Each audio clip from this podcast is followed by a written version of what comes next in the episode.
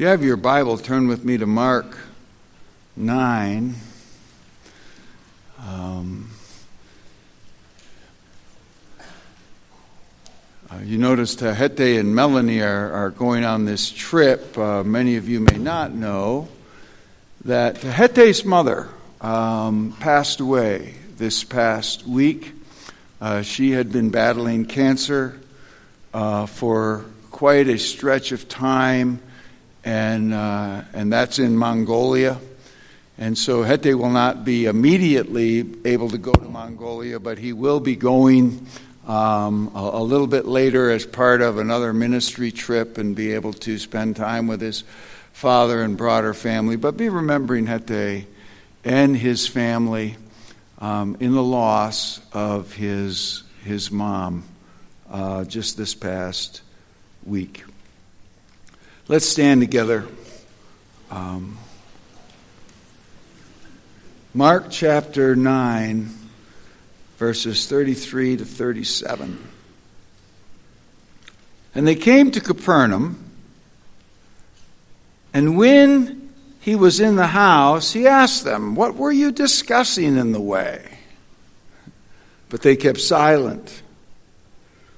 For on the way they had argued with one another about who was the greatest. And he sat down and called the twelve. And he said to them, If anyone would be first, he must be last of all and servant of all. And he took a child and put him in the midst of them and taking him in his arms, he said to them,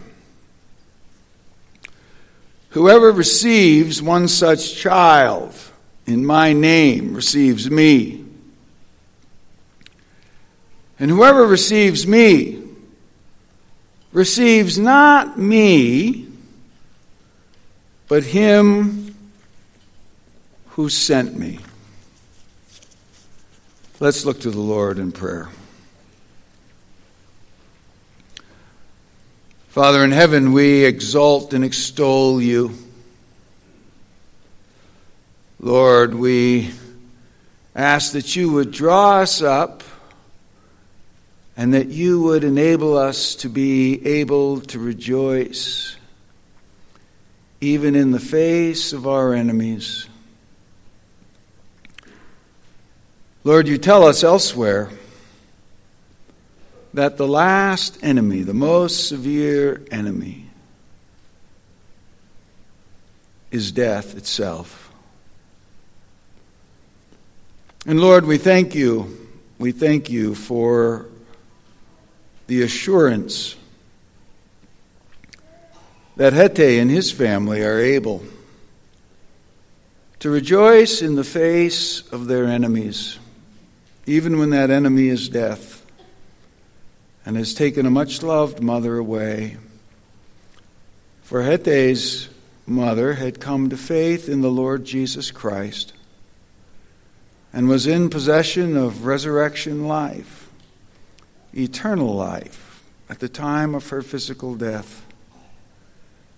And so, as the psalmist says, enabling those who know her and love her especially of those with the understanding of Christians, those in Christ, to rejoice even in the face of the last enemy, which is death itself.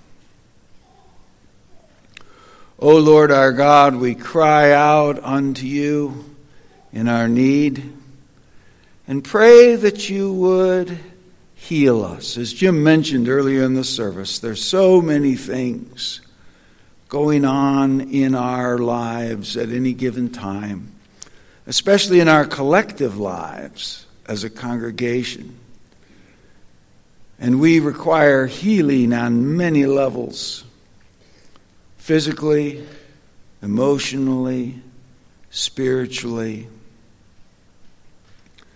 And you are able and have brought us up and brought our souls up from a condition of spiritual death and made us alive when previously we were as lost as anyone else and doomed to go down into the pit, the ultimate pit of everlasting death. Lord, may we, as the people who have inherited your steadfast love, sing for joy and give thanks to you as we remind ourselves of your great holiness. For your anger when it comes to your covenant people is but for a moment, but your favor is for a lifetime. Oh, we weep over ourselves for a short hour in the evening, but there is the joy of rejoicing in the morning. But Lord, as we note in our text for this morning, we are so prone to pride and self assurance. And as the psalmist says, when I was in my prosperity, I thought to myself, I shall not be moved. I cannot be moved. I'm on top of the world. But then in the next moment, you cover your face, and we are completely dismayed and overwhelmed by circumstances far out of our control, some of them exceedingly painful and regrettable. So, Lord, we pray that you would come and meet us in this hour as we come to worship you. We ask again that you would go with our team to Mexico and make them a great encouragement, that you would be with each Sunday school teacher in the next hour and make them an encouragement to their students, that you would bless the time after Sunday school with the worship uh, around the church plant and the meal. And we ask, Lord, for all of these things to be granted. Enable us to sing of your glory. O Lord our God, forever and ever may we be among those who praise and thank you. We ask for it in Jesus' name. Amen. Be seated. Come back again pretty centrally in our text for this morning, but as we mentioned uh, last Sunday morning, Paul gives really quite a remarkable description of Jesus as a teacher in Colossians chapter 2. Colossians 2 3, speaking of Jesus, in whom were hidden all the treasures of wisdom and knowledge. That's a pretty great teacher. If, if your teacher has within himself all the treasures of wisdom and knowledge, then you know you've got the right teacher. Or a few verses later, six verses later, in whom the fullness of deity dwells bodily. If you're connected to a teacher in whom the fullness of deity dwells bodily, you have been blessed with quite a teacher. And that's who's teaching us when we open our Bible each day. That's whose word we can meditate on every day is Jesus the teacher. What a remarkable, remarkable thing. In the most famous extended teaching section that we have in the Gospels, on Jesus himself teaching, what we refer to as the Sermon on the Mount, here's how the sermon began. Matthew 5 3. Blessed are the poor in spirit, for theirs is the kingdom of heaven. Blessed are those who mourn, for they shall be comforted. Blessed are the meek, for they shall inherit the earth. Blessed are those who hunger and thirst for righteousness, for they shall be satisfied. Blessed are the merciful, for they shall receive mercy. Blessed are the pure in heart, for they shall see God. Blessed are the peacemakers, for they shall be called the sons of God. Blessed are those who are persecuted for righteousness' sake, for theirs is the kingdom of heaven. Blessed are you when others revile you and persecute you and utter all kinds of evil against you falsely on my account. But the whole thing begins, you'll notice. Blessed are the poor in spirit. And all of the commentators basically agree that that's sort of an ode to the prominence of humility. Blessed are those who have a sense of their own spiritual poverty, for theirs is the kingdom of heaven. John Milton, in his most famous poem, Paradise Lost, is famous for describing the attitude of hell on the far end of the spectrum from the emphasis of Jesus. Blessed are the poor in spirit, for theirs is the kingdom of heaven. In that 17th century poem, in the middle of it, particularly in the section that runs from lines 221 down to 279, is what may be the most often quoted piece that comes from that poem. You'll almost certainly have heard it before. Where, in the person of Satan himself, this statement is made Here we may reign secure, and in my choice. To reign is worth ambition though in hell, better to reign in hell than serve in heaven. Here we may reign secure and in my choice. Oh, do we in our culture love to talk about choice? We're big on choice. Yeah, Milton Satan is big on choice. To reign is worth ambition. Even if you have to reign in hell. Better to reign in hell than serve in heaven. Now, Milton didn't make that stuff up out of the clear blue sky. What was he commenting on? He was commenting on the nature of the world.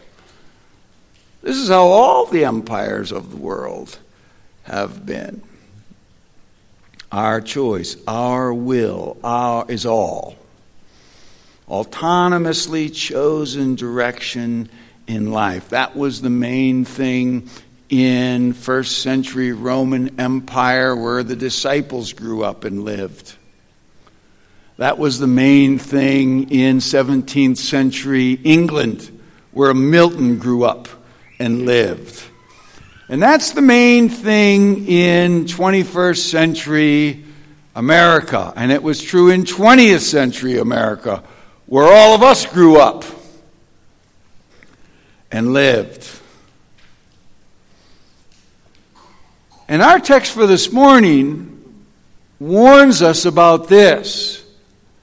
And don't, for a, don't suppose for a moment that you have gone through your life unaffected by that outlook.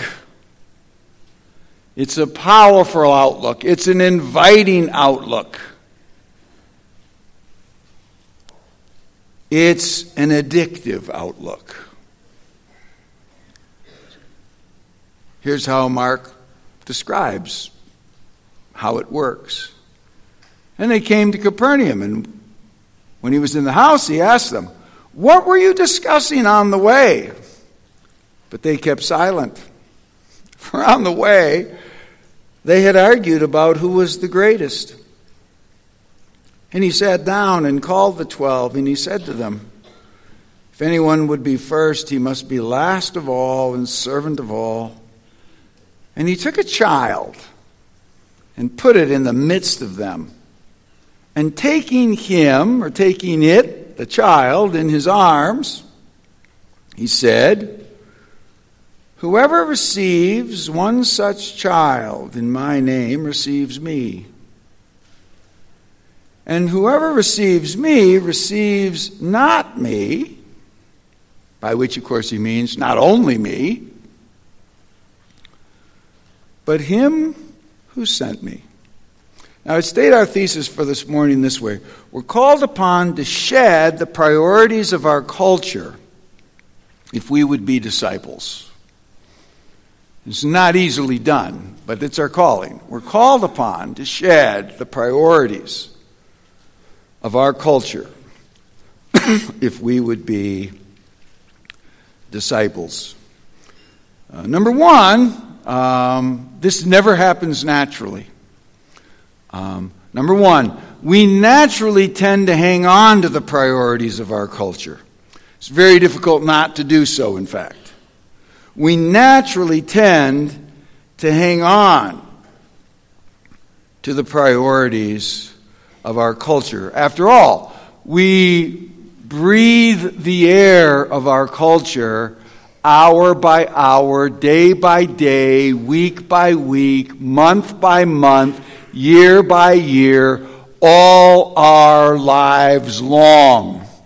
And it's there, it's palpable, it's real.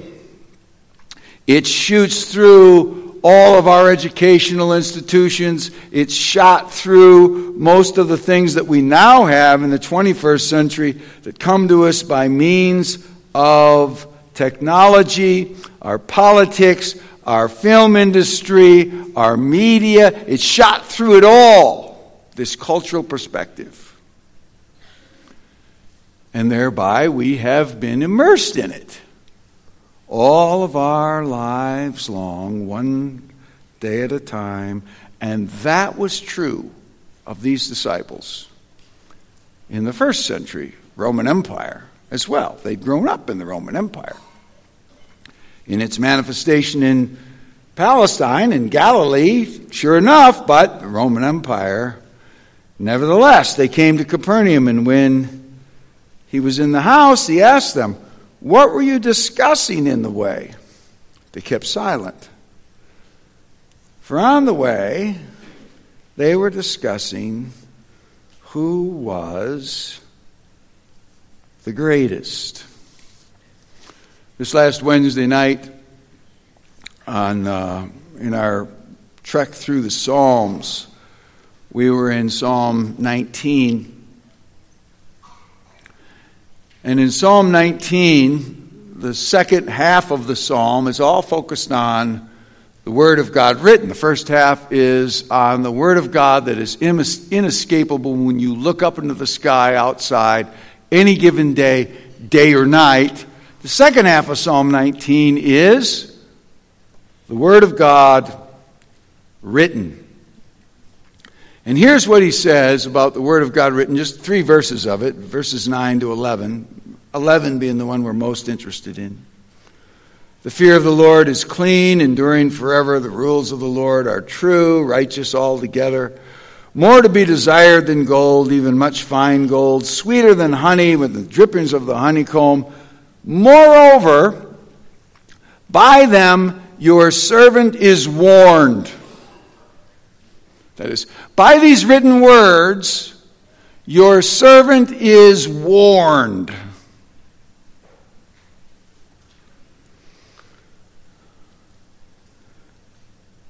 Though the disciples have been listening regularly to Jesus for months on end and great emphasis in Jesus. Blessed are the poor in spirit.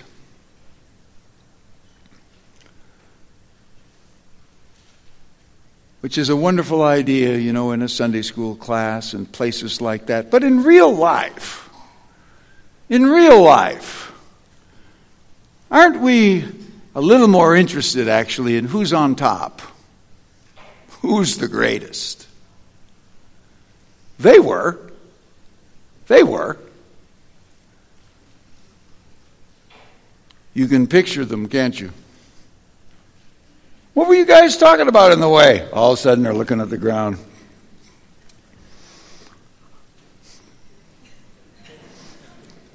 I'm not sure. I'm not sure. We, I mean, we, we like hardly remember. Uh, I mean, I'm not. Uh, uh, uh He's not asking because he wants to know. He's asking, of course, because he was overhearing them. He knows exactly what they were talking about in the way. But now that Jesus brings it up,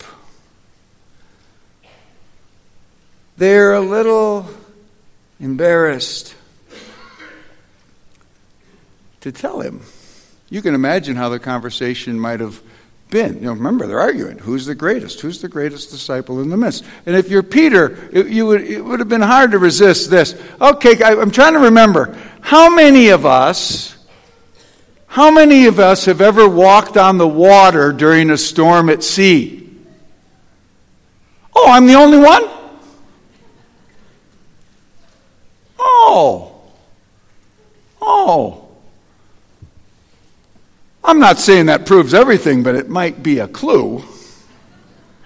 Might be a clue. Uh, and you can see Peter, I mean, James and John, well, yeah, that may be, but at least we, we, we were up on the Mount of Transfiguration, and there's nine of you here. Pretty much just got to take our word for whatever happened up there because you didn't get to come. You know. As I remember, uh, you guys were down below failing to cast out demons. And then we came down and rescued the mess, as I remember. So, like nine of you, I think we can easily move off to the side. And now we're really trying to hand out the gold and silver and bronze medals here. I remember a, uh, a Western in the late 1960s, so I'm just appealing to the old people. And you may not even remember it either because it didn't stay on the air very long. It's one of these, ran for two seasons. The 1960s, Westerns were a big thing. Lots of Westerns. And, uh, and the uh, aging character actor from the movies, actually, was a pretty big star in a small star sort of way. Walter Brennan had been in a lot of films throughout his career, but usually playing subparts. But he was a movie star. And so for him to show up on television was kind of a, a thing. And, and they tried to make a, a, a, a sitcom for him, playing the role of a, the grandfather over a, a family of famous gunfighter sorts. It was called The Guns of Will Sonnet. And, uh, and they were traveling around looking for a missing son, and when they would meet anybody, this has happened over and over again in the show. The Walter Brennan character, the grandfather, would say, This is my son. He's really good with a gun. And this is my grandson. He's even better. And I'm better than both of them. And then the famous no brag, just fact. No brag, just fact. Well, you can kind of imagine Peter saying that. You know, John's a great disciple. James, wonderful disciple. I think they might be number two and three. I just happen to be greater than both of them. No brag, just fact. Walked on the water. That's the kind of discussion they're having.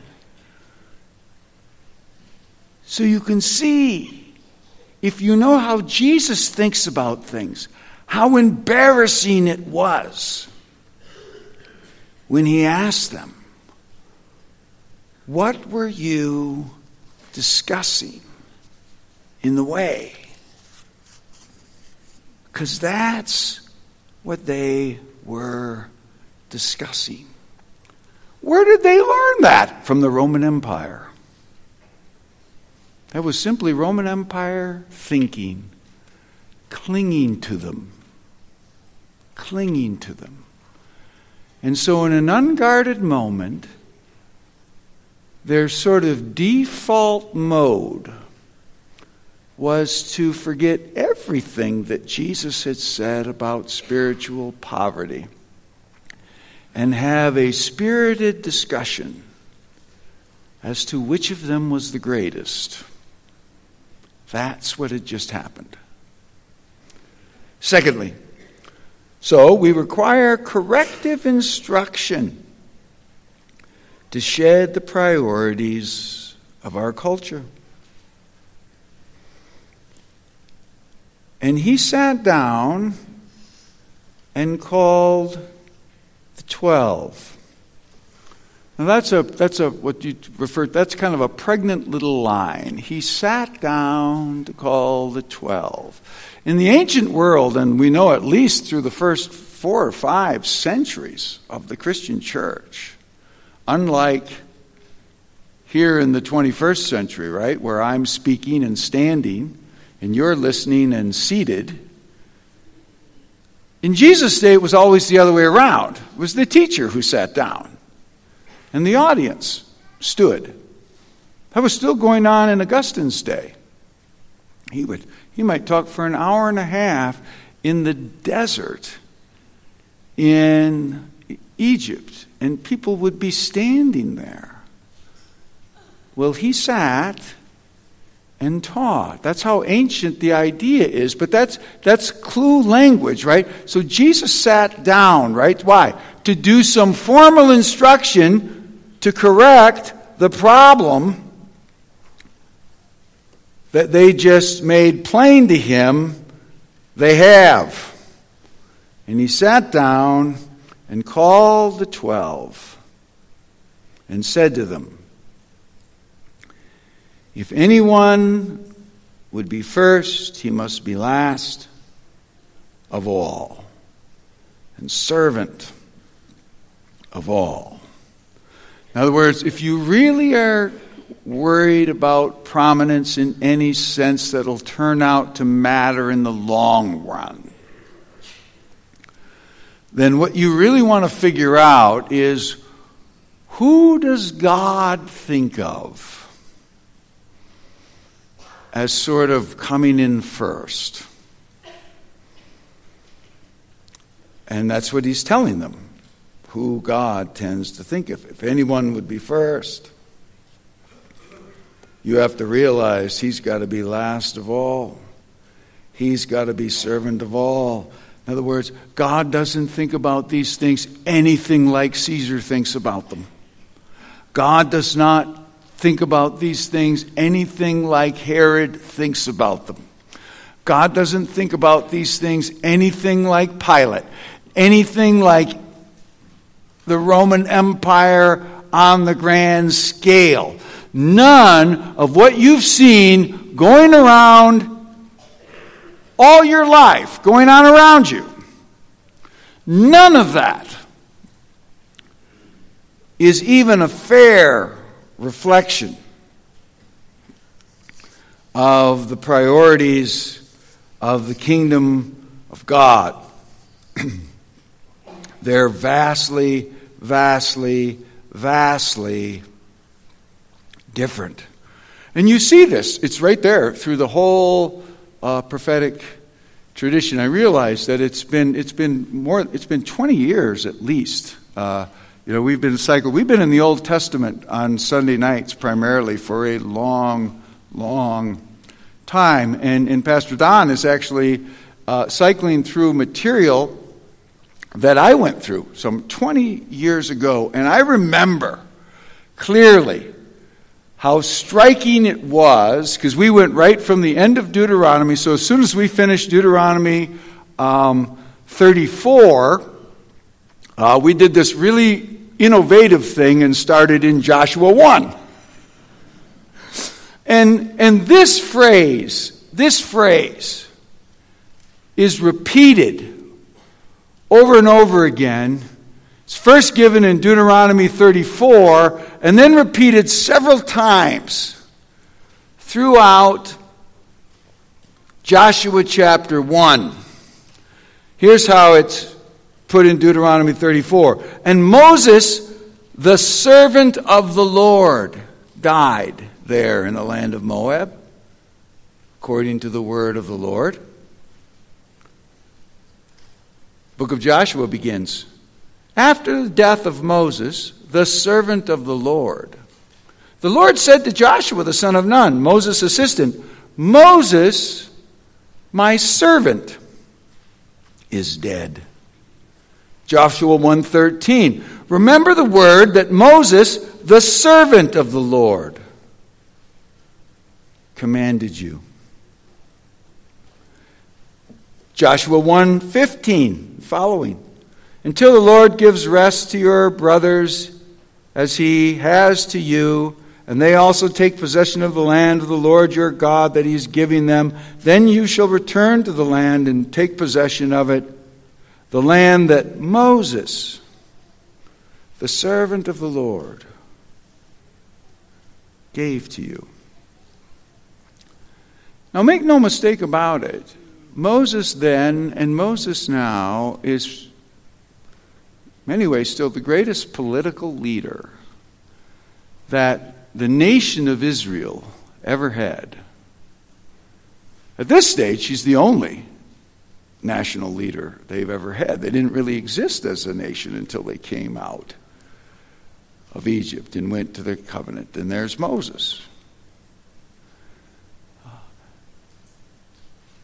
But none, no talk like that at, at, the end of Deuteronomy or the beginning of Joshua. Not Moses, our greatest leader, says. No, Moses, the servant of the Lord. Moses, the servant of the Lord. Moses, the servant of the Lord. Um, that's different. That's different. In other words, no indication that Israel ever thought of having something like a song, Hail for the Chief, when Moses comes in the room. No. No. Moses the servant of the Lord. Jesus is teaching them that. Secondly, or thirdly, uh, we require the reorientation of values to escape the priorities of our culture. So that's the, this is the content of what Jesus actually teaches, but central to the teaching is in this case, a visual aid. Jesus is about to use a visual aid. And here is his visual aid. And he took a child and put him in the midst of them. And taking him in his arms, he said to them, Whoever receives one such child in my name, receives me. Now, what he's illustrating is what did I mean when I said, if you want to be great, you have to be servant of all? Servant of all. Now, remember, the whole context of this service is humility. They're arguing about who's the greatest. No, no, no, Jesus says. You need a completely different kind of thinking about such questions. Humility is the thing. Humility is the thing. Servant of all. Now, in the first century, children are no big deal, sociologically speaking. And I, They're still not a huge deal in some ways. But in the first century, they would have never thought up to come up with a, a political slogan like, no child left behind. They didn't think about children that way. You know, you know, uh, no child left behind. Their culture would have said, so what? So what? Children simply don't matter that much until they, re- they reach a certain age. That's how they thought. That's the ancient world. Servant of all. And so Jesus takes a kid who illustrates how far the all goes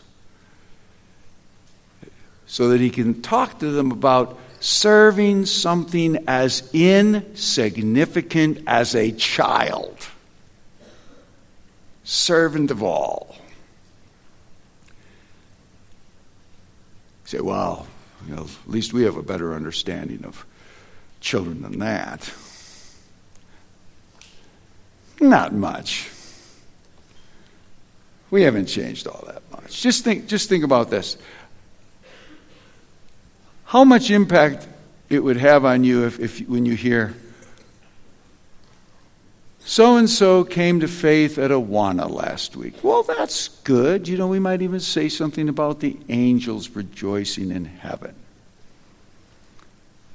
But what if you heard that Jeff Bezos came to faith.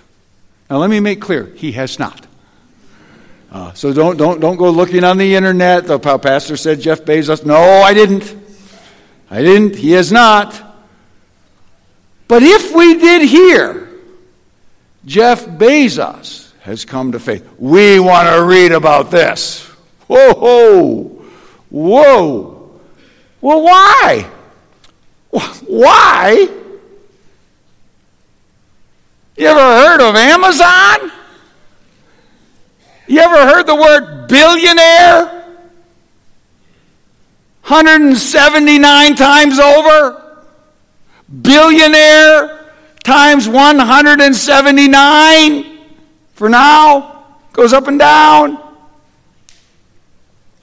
Oh, we'd be interested in that. Would be written up in all the Christian magazines. We'd wonder where he's going to give the money. That's a big thing. Jeff Bezos has come to faith. Wow!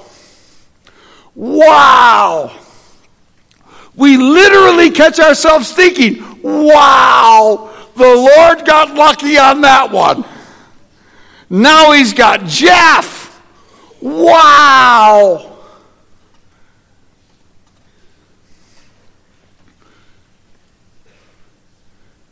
We are prone to think like that. We really are. Jesus is not. He really, really, really isn't. You see, in our sentence, Jeff Bezos has come to faith. Jeff Bezos is the big thing. Coming to faith is the little thing. Well, that happens all the time.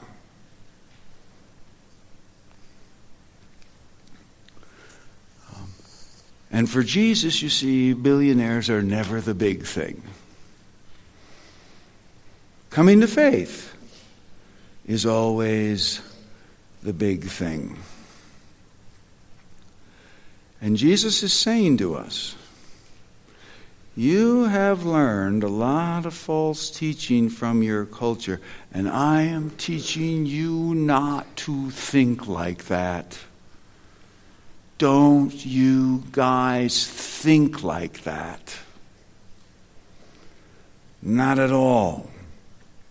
Not at all. Not at all. Fourth and finally, we require a reorientation of values into theological rather than sociological categories. Now, this is made quite plain in verse 37. Whoever receives one such child in my name receives me, and whoever receives me receives not me, but him who sent me. We make our way all the way back to God the Father in that little sequence. So you receive a child in my name, you receive this most insignificant person in my name. You've received me. Oh, and by the way, when you whenever you receive me, you don't just receive me, but you ultimately receive the one who, who sent me. Um, do you see what happened to the disciples on the way? They completely forgot about God. They're not thinking about God. They're thinking about each other in purely sociological categories. Who's the greatest disciple? Which is just like who's the greatest hitter in baseball? Who's the greatest scorer in the NBA? Who's the greatest running back? Who's the greatest? You just name the category. They're thinking like that. Where did they learn to think that? From the entire empire around them. Everybody thinks that way. Everybody thinks that way. We've been schooled all of our lives to think about life in sociological categories and to disregard theological categories almost completely. And that's what we do. That's what we do. That's what they are doing.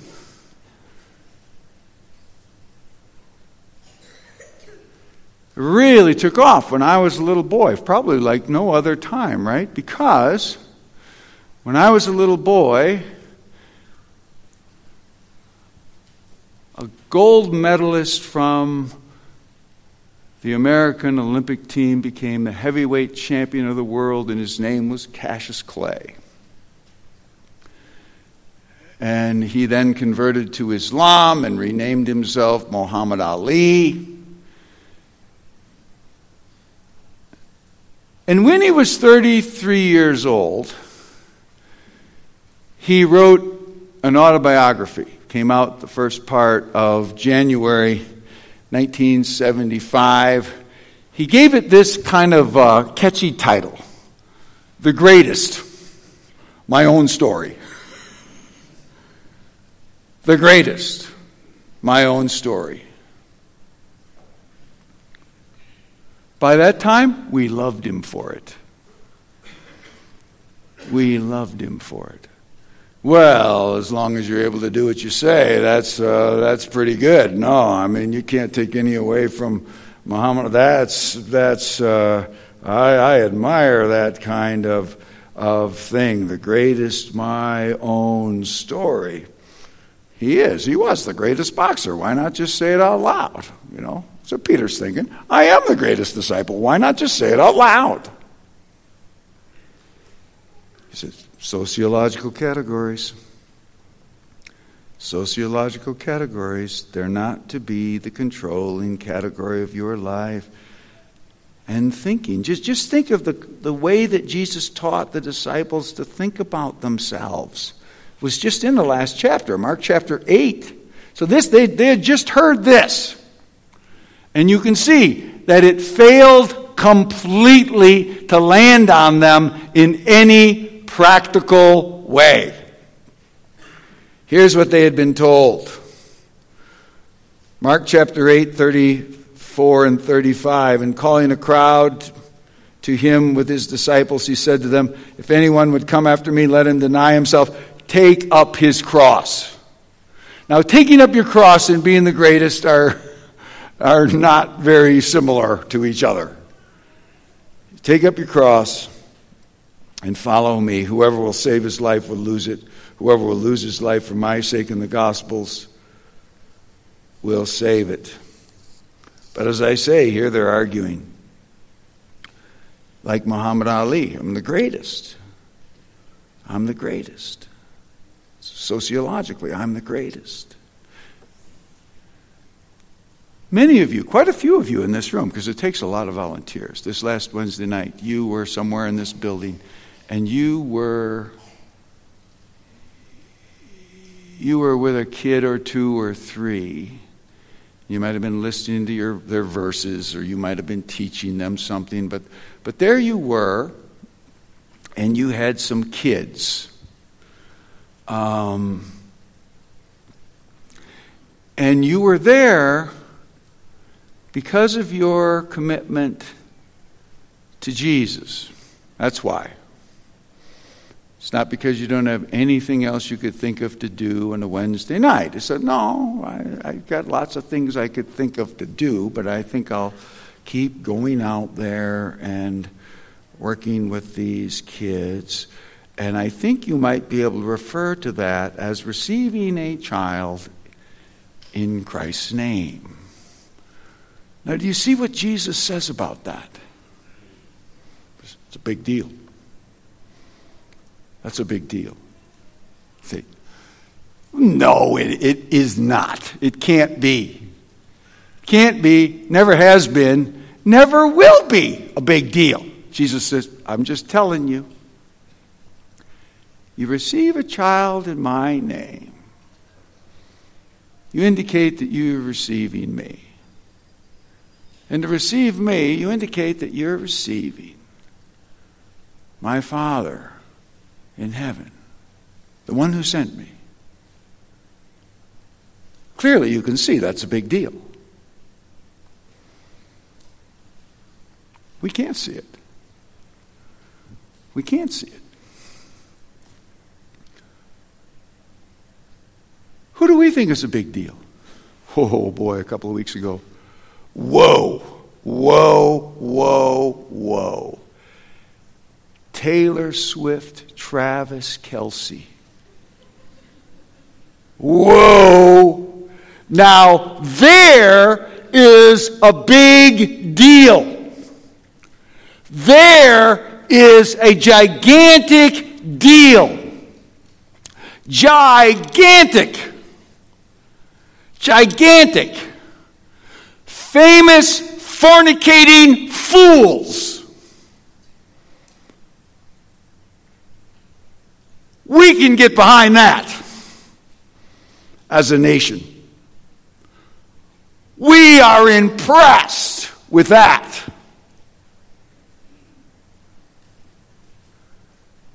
But kids, come on. Jesus is warning us. Reality is different than you think. Reality is different than you think. Do not, do not let Babylon, the great city, American business and advertisers and cultural influencers teach you to view life through a purely so- sociological lens.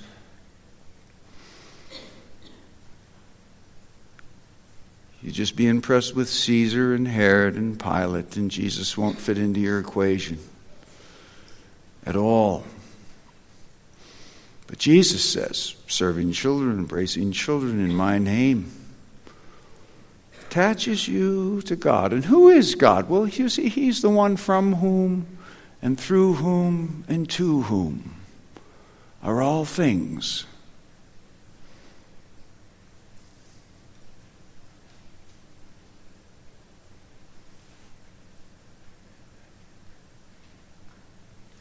So some of you in the next hour, you're going to be teaching Sunday school. What are you doing? Well, I'm trying to receive some children in Jesus' name. Well, Jesus says, well, here's how you ought to think about that. As you receive them, you receive me, and as you receive me, you receive not only me, but you announce a connection with the one from whom and through whom and to whom are all things. That's reality. That's reality. The prominence of Travis Kelce, Taylor Swift says, so, well, that sounds kind of judgmental, Pastor. That's very judgmental. Jesus talked that way, though. Thou fool. Thou fool. He said of a rich man, Your soul will be required of you. Now, of course, their soul is not required to them, but You know, almost, almost exactly, almost to the day, almost to the day, 26 and a half years ago,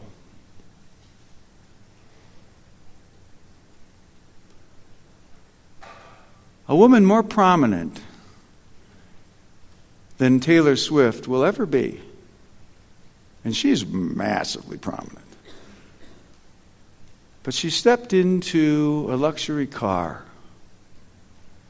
and took off. And on August the 31st, 1997, her soul was required of her. Princess Diana. Massive funerals. Great mourning. Tributes upon tributes upon tributes upon tributes upon tributes upon tributes. But this question never came up. But what was the relationship between Princess Diana and the one from whom and through whom and to whom are all things. Because I'm telling you, that's the only connection that matters now. And that's the only connection that will ever matter again forever.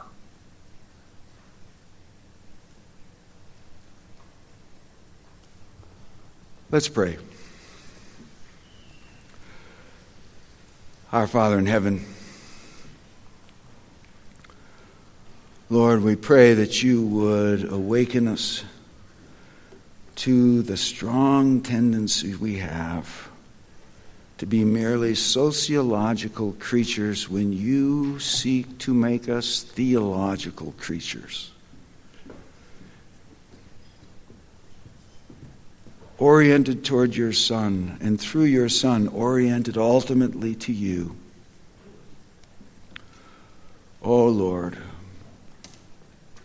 we ask that you would open our eyes to these things and that we would see the power, the importance, the transcendence of something as simple as humble service to you in the lowest and most insignificant ways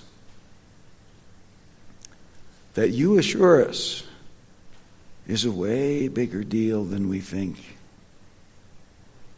And you warn us that so much that so prominent around us is actually nothing. A mere mirage, a deception, a pending disaster. We ask for this in Jesus' name. Amen.